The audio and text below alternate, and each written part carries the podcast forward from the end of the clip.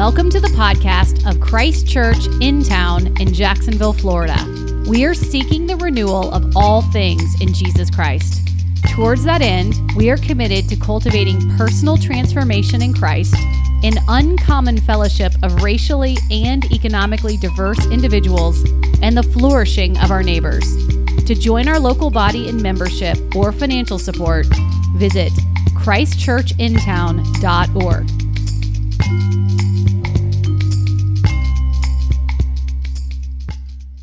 Well, this morning we are continuing on in a sermon series in uh, the first uh, in First Peter, uh, Peter's letter to the churches in Asia Minor.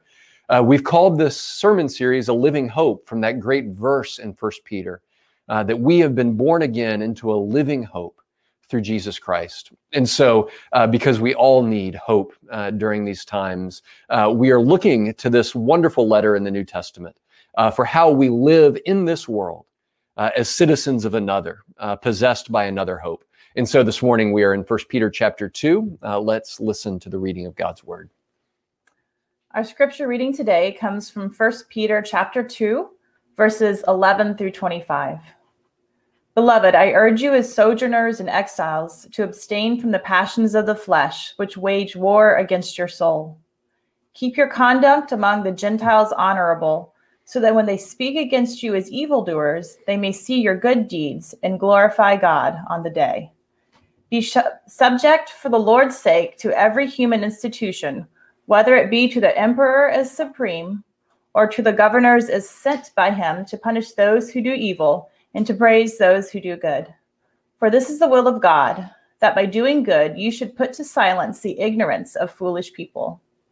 Live as people who are free not using your freedom as a cover up for evil, but living as servants of God. Honor everyone, love the brotherhood, fear God, honor the emperor. Servants, be subject to your masters with all respect, not only to the good and gentle, but also to the unjust.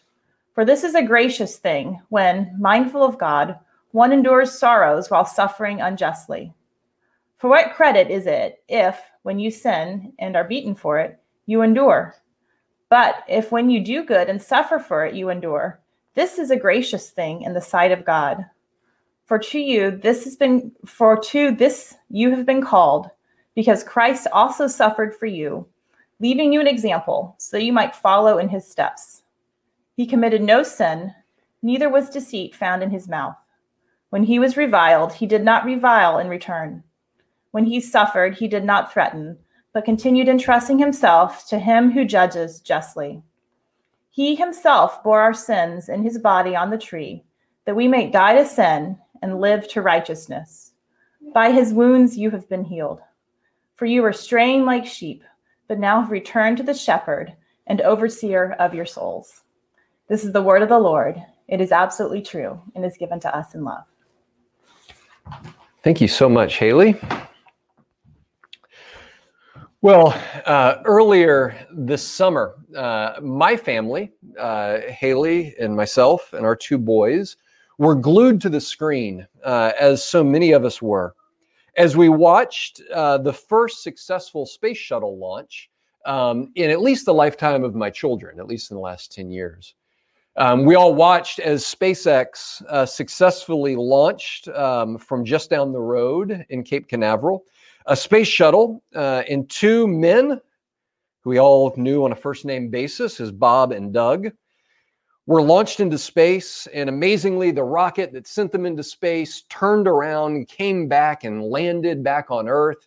Uh, it was an amazing thing to see. My uh, kids have regularly asked for status updates on what Bob and Doug are up to and when they're coming back to Earth uh, to join us this uh, space launch was a little bit of excitement and good news and togetherness in what has been, uh, honestly, a brutal 2020, a year filled with uh, coronavirus and uh, racial injustice and protests and what seems to be ever deepening polarization in our world. Here was something to cheer and to celebrate together. I cracked up when I saw someone on Twitter uh, write in reference to this crazy year of 2020. Two men, Bob and Doug, left Earth today in what is surely a brilliant decision. Uh, and I think we can all identify with that. In the midst of the world swirling around us, a desire to escape, uh, a desire to, uh, to get out of here. It's tempting uh, to want to run away and to escape. And this is a temptation that the Christian church uh, has felt throughout our existence and is often given into a desire to live more as citizens of heaven uh, than as citizens of this world, with all of its problems, with all of its stresses, with all of its obligations, with all of its complexity and brokenness. And yet, Peter here reminds his readers, both in the first century and then through them towards us, that Christ has not removed us from this world. That belonging to Jesus uh, does not mean not belonging in this world. That we live out our Christian discipleship as citizens of the nations of this world, as members of the households of this world. That we are in this world working out our faith. And so, how do we do that? How do we engage with the world around us, with politics, with our relationships, with our society, as Christians without losing our souls? In light of all of that we've already been through in 2020, uh, we still have a presidential election ahead of us, which is n- not likely to do anything to minimize the angst and the anxiety and the polarization of our time. So, how do we live out our life in these days without losing our souls? That's what Peter is talking about here. How do we live? He's just gotten done in the passage that Jonathan uh, beautifully taught on uh, last week. He's used and given to us some of the highest language anywhere in the Bible to describe the new identity that we have as people who belong to Jesus. He's called the church a chosen race, a royal priesthood, a holy nation. This is our identity. This is who we are. This is also strikingly political language, right? That we are citizens of a kingdom. We're people under a king. We're a new nation. This is the language that God in the Old Testament applied often to the people of Israel. They were his beloved. They were his chosen, they were his holy people, his chosen race, his royal priesthood, his holy nation. And now Peter applies all of those words to the church. But unlike Israel, we don't live as a geopolitical nation. Instead, we live spread among the nations of this world. We live, as Peter says in verse 11, as sojourners and as exiles citizens of another kingdom living within the kingdoms of this world. Subjects of another king living underneath the kings and queens and presidents and prime ministers and dictators and rulers of this world. Right? Think about all of the different political settings that Christians have worked out this identity. Some have lived as we do under presidents and under elected representatives in democracies. But the vast majority have lived as Peter's first audience did under emperors. Many have lived under kings and queens. Many have lived under dictators and chieftains and warlords. And all of us have lived under those kingdoms while recognizing that our primary kingdom, our primary citizenship, was in the kingdom of God, ruled under the kingship of Jesus. Participants of another political reality a nation within the nations of this world, a kingdom within the kingdoms of this world. That as the kingdoms of this world rise and fall and come and go, that that kingdom, the kingdom that belongs to Jesus, we're told will only grow and deepen and endure until one day, as John tells us in Revelation, the kingdoms of this world become the kingdom of our Lord and of his Christ. And so, how do we live as members of that kingdom within the kingdoms and nations and countries of this world without losing our souls. We're going to look at what Peter tells us here. The first thing that we have to do is to remember the plan. Remember the plan of which we're a part. Remember the story, the big story in which we find ourselves. That if you are in Christ, you have been called into a plan to save the world, a plan to change the world and to redeem it. And that plan doesn't have its hopes attached to the risings and fallings of the political uh, fortunes of the kingdoms of this world. Right? That we believe in a different plan to change and transform the world. Look at what Peter has to say here in verses 11 and 12. Beloved, I urge you as sojourners and exiles to abstain from the passions of the flesh, which wage war against your soul. Keep your conduct among the Gentiles honorable, so that when they speak against you as evildoers, they may see your good deeds and glorify God on the day of his visitation. This is actually, uh, it, it's amazing. This is almost a word for word quotation. The, the end of that, that passage is almost a word for word quotation from some of the first words that Peter, the disciple of Jesus, the apostle, the author of this letter, heard from Jesus himself. All of the Gospels tell the story of Peter being called to be a disciple of Jesus. We're told that Peter, at that time uh, named Simon, was fishing, uh, as was his trade, with his brother Andrew on the Sea of Galilee when Jesus walked up to them, invited them to leave the only jobs, the only economic source they had ever known as fishermen, their, their, their stock in trade. When he called them, he said, uh, Leave that, come follow me, and I will make you fishers of men.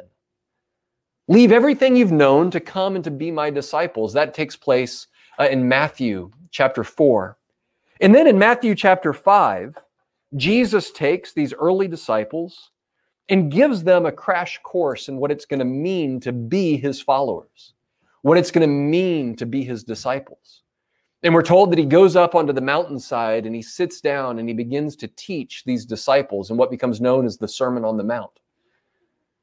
He starts with teaching the Beatitudes, this series of blessed are Blessed are the poor in spirit, for theirs is the kingdom of heaven. Blessed are those who mourn, for they shall be comforted. Blessed are the meek, for they shall inherit the earth. Blessed are those who hunger and thirst for righteousness, for they will be satisfied. Blessed are the merciful, for they shall receive mercy. Blessed are the pure in heart, for they shall see God. Blessed are the peacemakers, for they shall be called sons of God.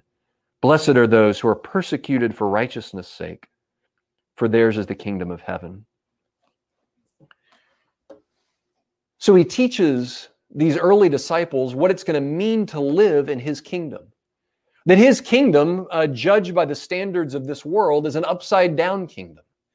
It's a kingdom in which there's blessing to be found in poverty of spirit instead of in pride. It's a kingdom in which there's blessing to be found in mourning instead of in happiness. It's a kingdom in which there's blessing to be found in hunger after righteousness rather than an easy satisfaction with the offerings of this world. Living uh, as disciples of Jesus in the kingdom of God looks to the outside world like craziness. It looks like everything is entirely upside down and backwards to front.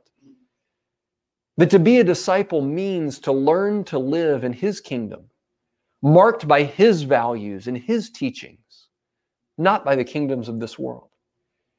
It means that the life of a disciple looks strange, that a life, that the life of a disciple is judged and measured by a different set of values.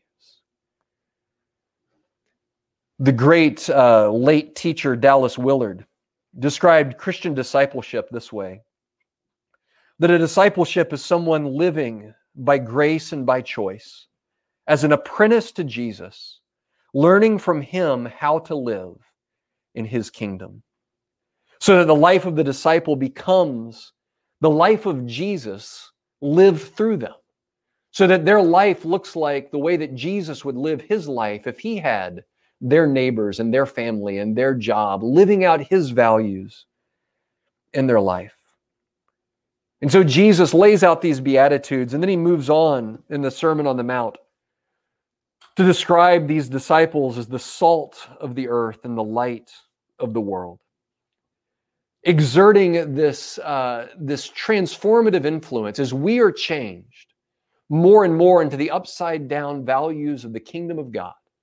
that we start to permeate this world uh, as an offer and as an invitation of a different way to live, a foretaste of a kingdom to come. So we're to be the salt of the earth, the light of the world. And I'll just read a verse here Matthew 5 14 and 15.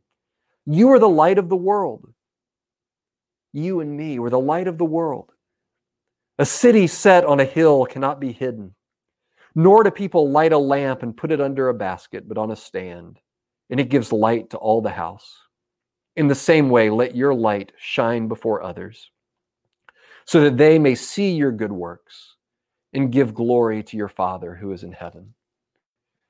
Did you hear that? Those are the, the verses that Peter quotes as the motivation for his people, his, his churches that he's writing to persist in battling against sin, cultivating virtue and love and holiness in themselves, so that their neighbors, though they might try to accuse them of evil, would see their goodness and give glory to God. Friends, that is the logic of Christian mission. You and me, ordinary people, learning to live by Jesus, living lives of truth, beauty, and goodness in the world, so that it radiates out and our neighbors begin to see our lives and to give glory to God, and perhaps even to come into the faith that has become our hope. This is the slow, hard, patient, and small work of Christian discipleship.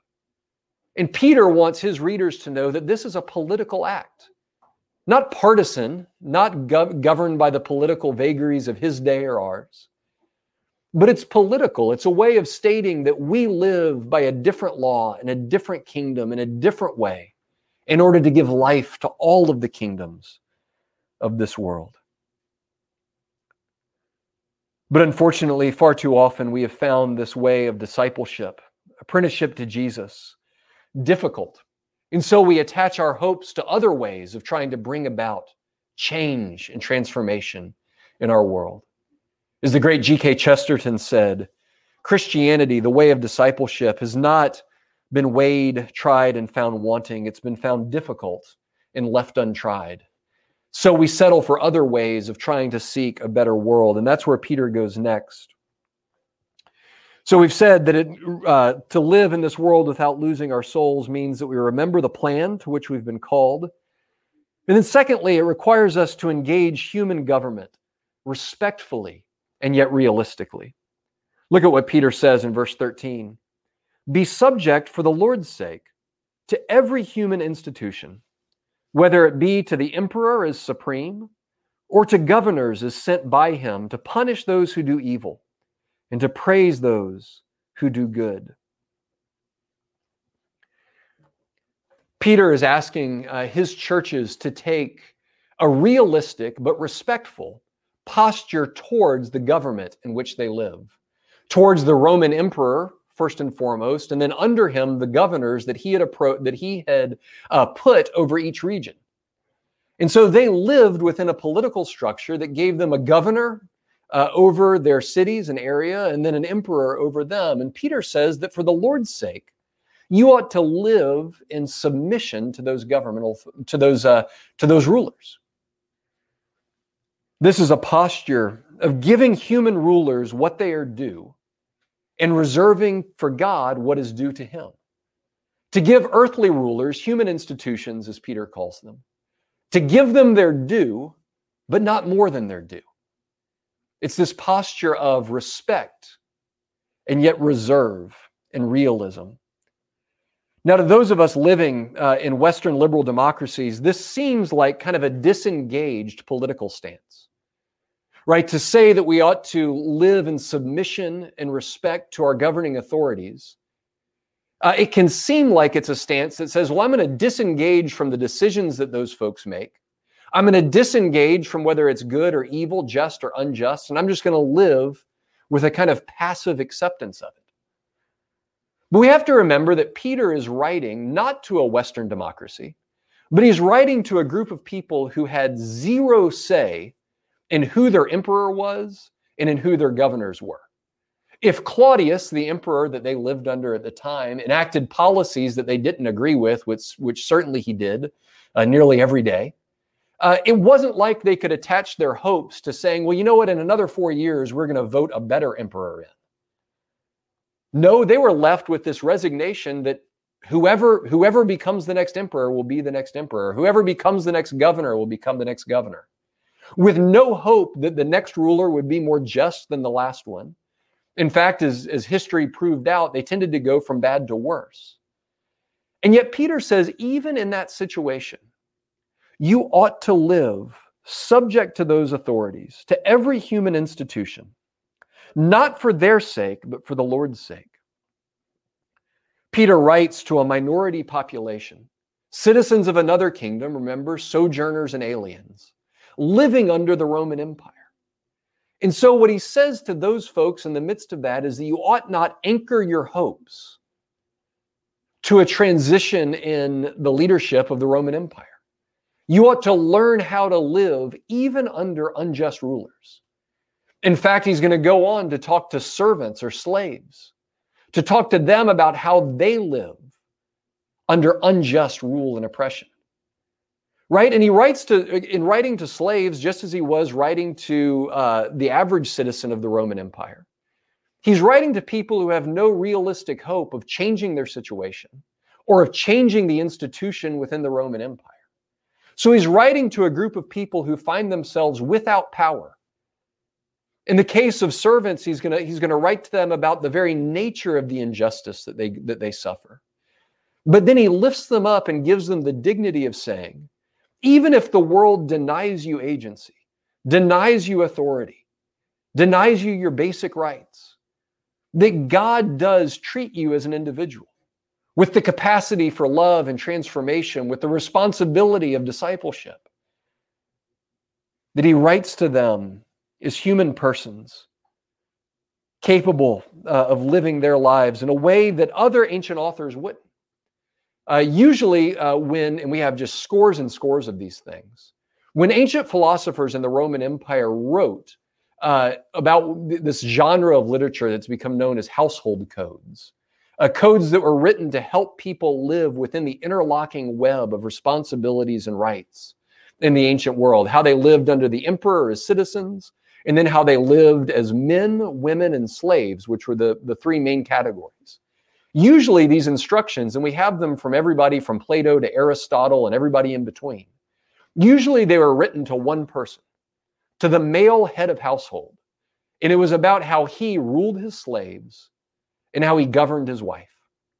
And yet, in here in, P, in, in 1 Peter and in elsewhere in Paul, he writes first to the slave, then to the women, and then only lastly and most short and, most briefly uh, to the men of the society.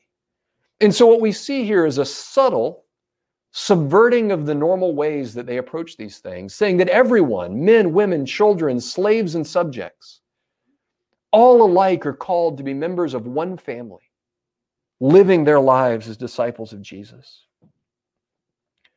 And so he tells them that we are to live as subjects of our emperor, our president, our queen, whoever it happens to be, not for their sake, but what does he say? For the Lord's sake. Right? This is a this is a fascinating and subtle little twist on what would have been common, common wisdom.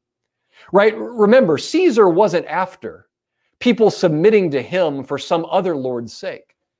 He wanted to be their Lord. Right? Living in Rome wasn't just a political, you know, it wasn't just the circumstances of where you happened to be born. Rome believed themselves to be the eschatological hope of the world. They believed that they were going to be the ones who, through the Pax Romana, the peace of Rome, conquered the known world and brought civility and justice and rule of law and wealth and prosperity to the entire known world. Caesar's heirs actually lifted themselves up, not just as presidents or even kings and queens, but as, as gods themselves, worshiped and given the entire loyalty of the heart given the, the entire direction of the lives of their subjects. And so for Peter to write, yes, be subject to human authorities, but you do it for the Lord's sake. You do it because you recognize that there is a king over the kings of this world. What's noticeably absent here, even as Peter calls them to a posture of respectful submission faithful citizenship, is a recognition that our primary belonging is to Christ.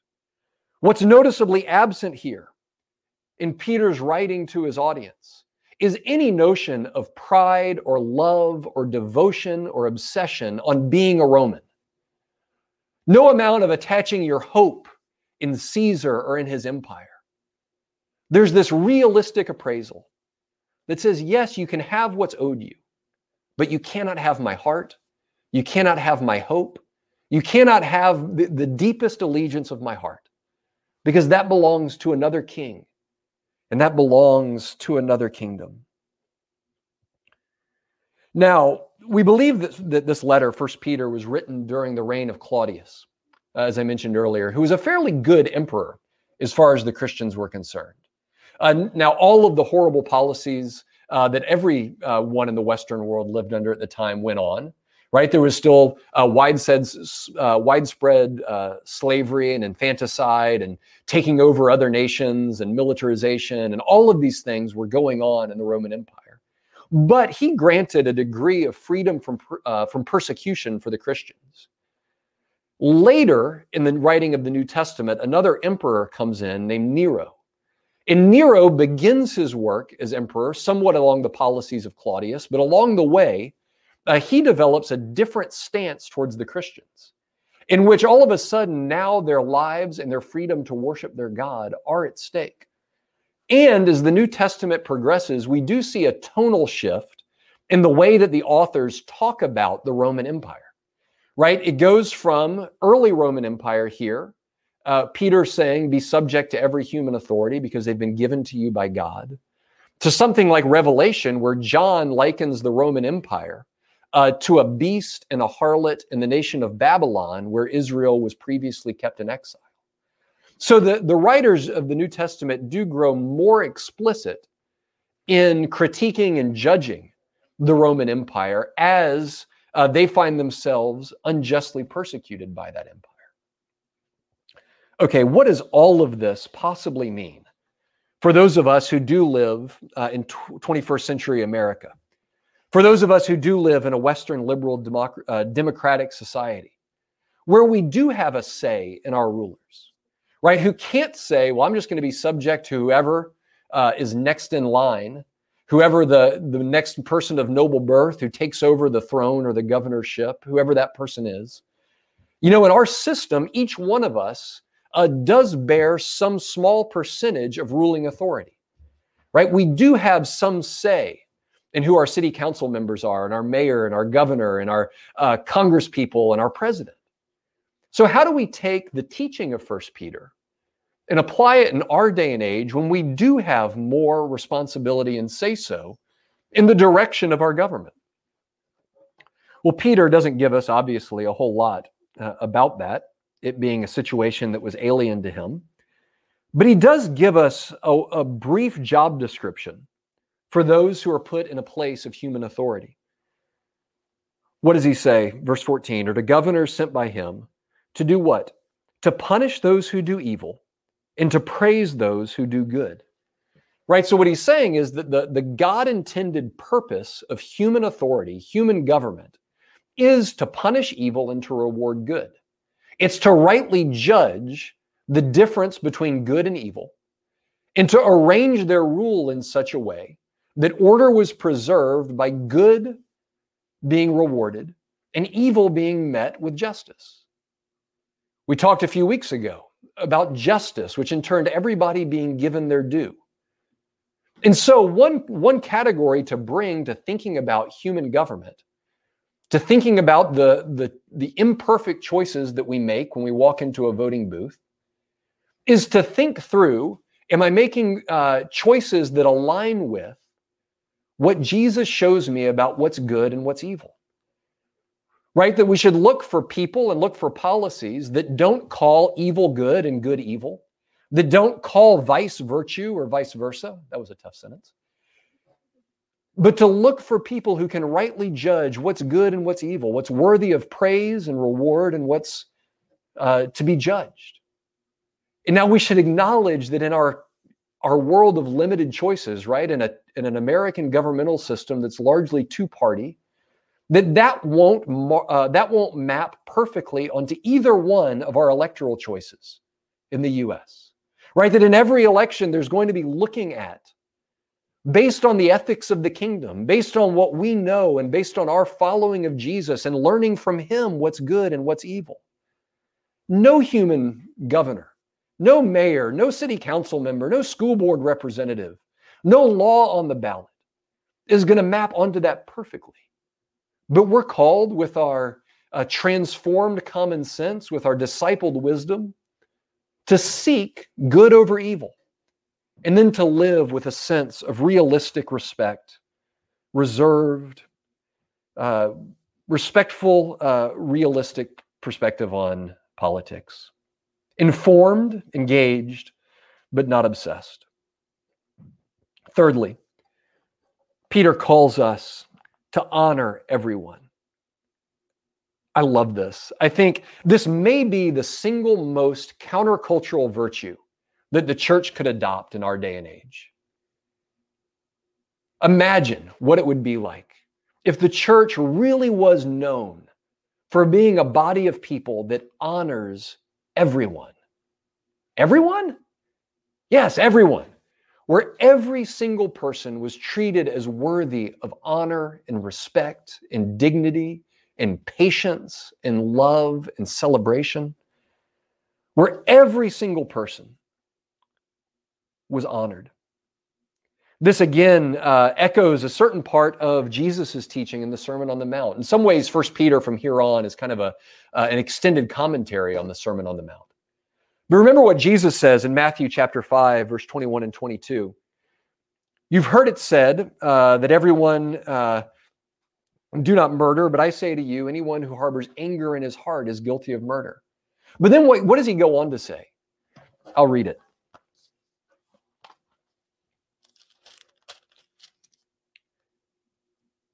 He says, Whoever insults his brother will be liable to the council, and whoever says, You fool, will be liable to hell. That word there, you fool, uh, is Aramaic raka, which is a great word. Uh, and it is meant to, it's one of those words that is made to sound like what it is. It's meant to sound like somebody spitting on someone. I won't imitate it. But it's meant to conjure the image of someone spitting on someone in contempt. And Jesus here identifies that so much of what plagues us as human beings is anger and contempt, and that they're not that different than murder itself. To, con- to hold someone in contempt is to mean that they are not worthy of your attention, that they're not worthy of your respect, of your time. They're not worthy of you hearing them out. You can prejudge them, you can believe the worst about them. Arthur Brooks has called our society today a culture of contempt. And I think that's true. It's a culture in which we spit on one another constantly, where we look down on one another politically and morally and intellectually and culturally, that we hold one another in contempt. We cluster with those that agree with us, and we hold all those who live differently, believe differently, vote differently, is unworthy of our honor. And yet, Peter says to honor everyone why would we honor everyone? We should honor, as Christians, everyone because of what we believe, because of our theology. We believe every single man, woman, and child is made in the image of God, a, the bearer of a dignity that cannot be taken from them. We hold them to be made in a way that's unique and wonderful, that images his very nature to the world. And so no life uh, should ever be treated with contempt. The doctrine of the fall tells us that we're all broken right? That we're all wandering together around the same wreckage. We're all wounded and wounding one another so that we can even bear with our neighbors' failings, their obvious sin, the ways that they differ and we just never can agree that what they're doing is right. To still uh, to view them with the empathy that says we are all broken. We are all wandering through the wreckage of this world, trying and so we can look with compassion and empathy. I saw the most beautiful example of honor everyone and empathy with everyone uh, in recent uh, kind of contemporary events in the writing of Bryan Stevenson. Bryan uh, leads the Equal Justice Initiative. He wrote the book Just Mercy, which was uh, I, I, highly recommend. It's a wonderful read. They also made a movie. Uh, if that's more your speed, you can watch that.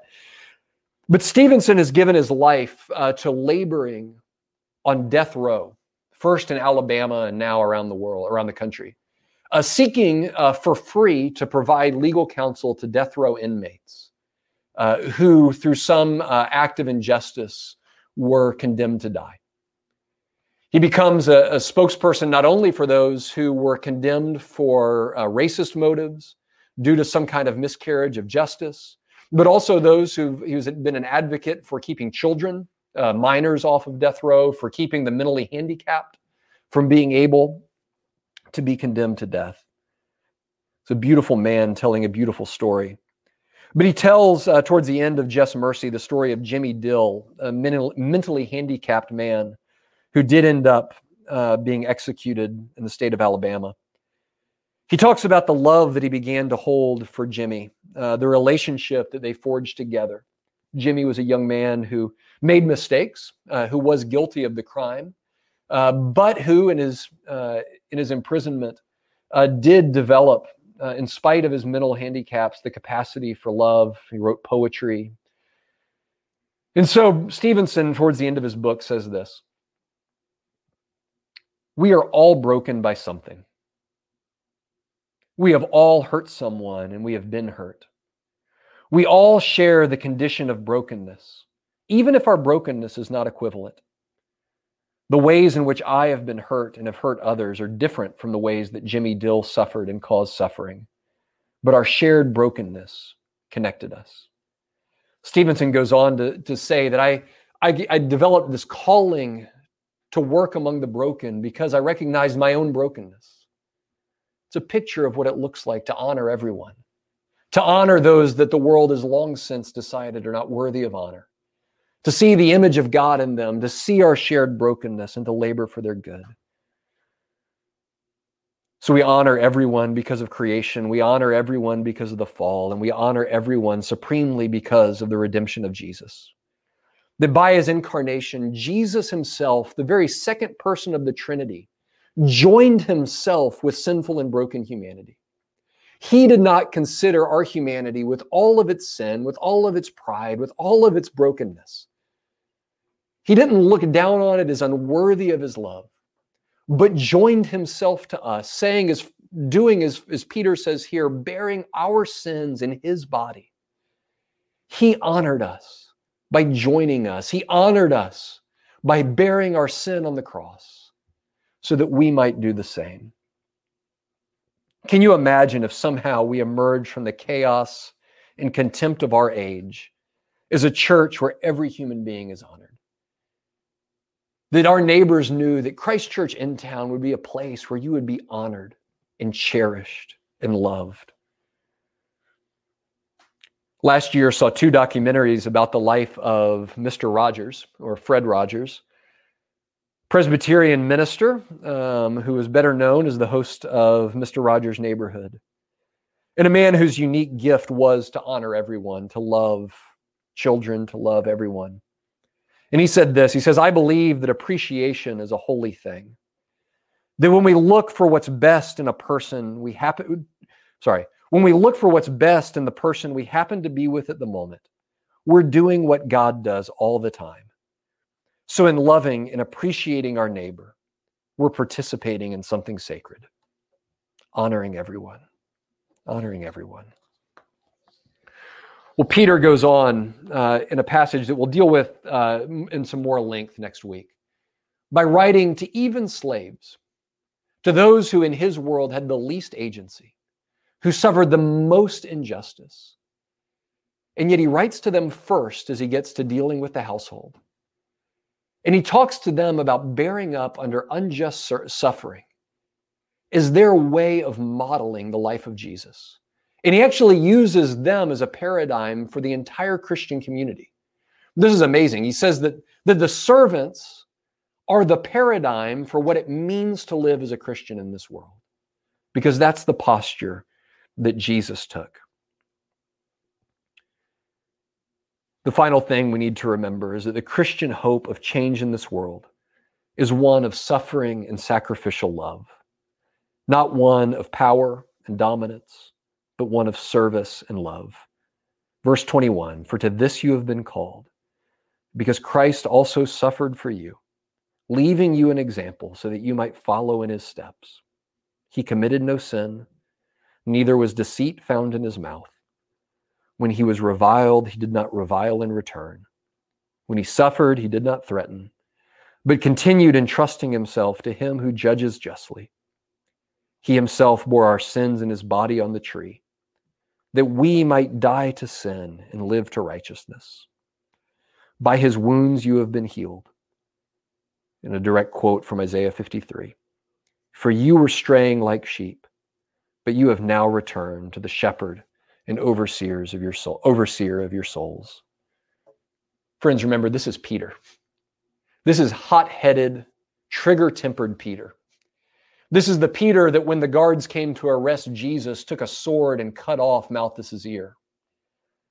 This is the, the picture of a hard, arrogant, quick to act man who's been discipled by Jesus into a different way of being who's learned the tenderness and humility of Jesus when Jesus moved towards him in self-giving love, when Jesus forgive, forgave him for his own cowardice, his own anger. And now Peter can come to others and say, no, no, no. We were saved through service. We were saved through the self-giving love of Jesus. And so now you give your lives away as, as servants of Jesus, loving your neighbors, so that one day all might be gathered in and give glory to our God at his visitation. Let's pray.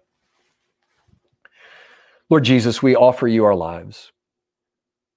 We recognize that we are people who are prone to attach our hopes to lesser things. We're people who need to learn from you how to live our lives in meekness and humility and in hope. Lord Jesus, help us to follow you in the way of humble, self giving love. And it's in Jesus' name we pray. Amen. Thank you for listening to our podcast. If you would like more information or would like to help support the local body of Christ Church in town, please visit our website at christchurchintown.org.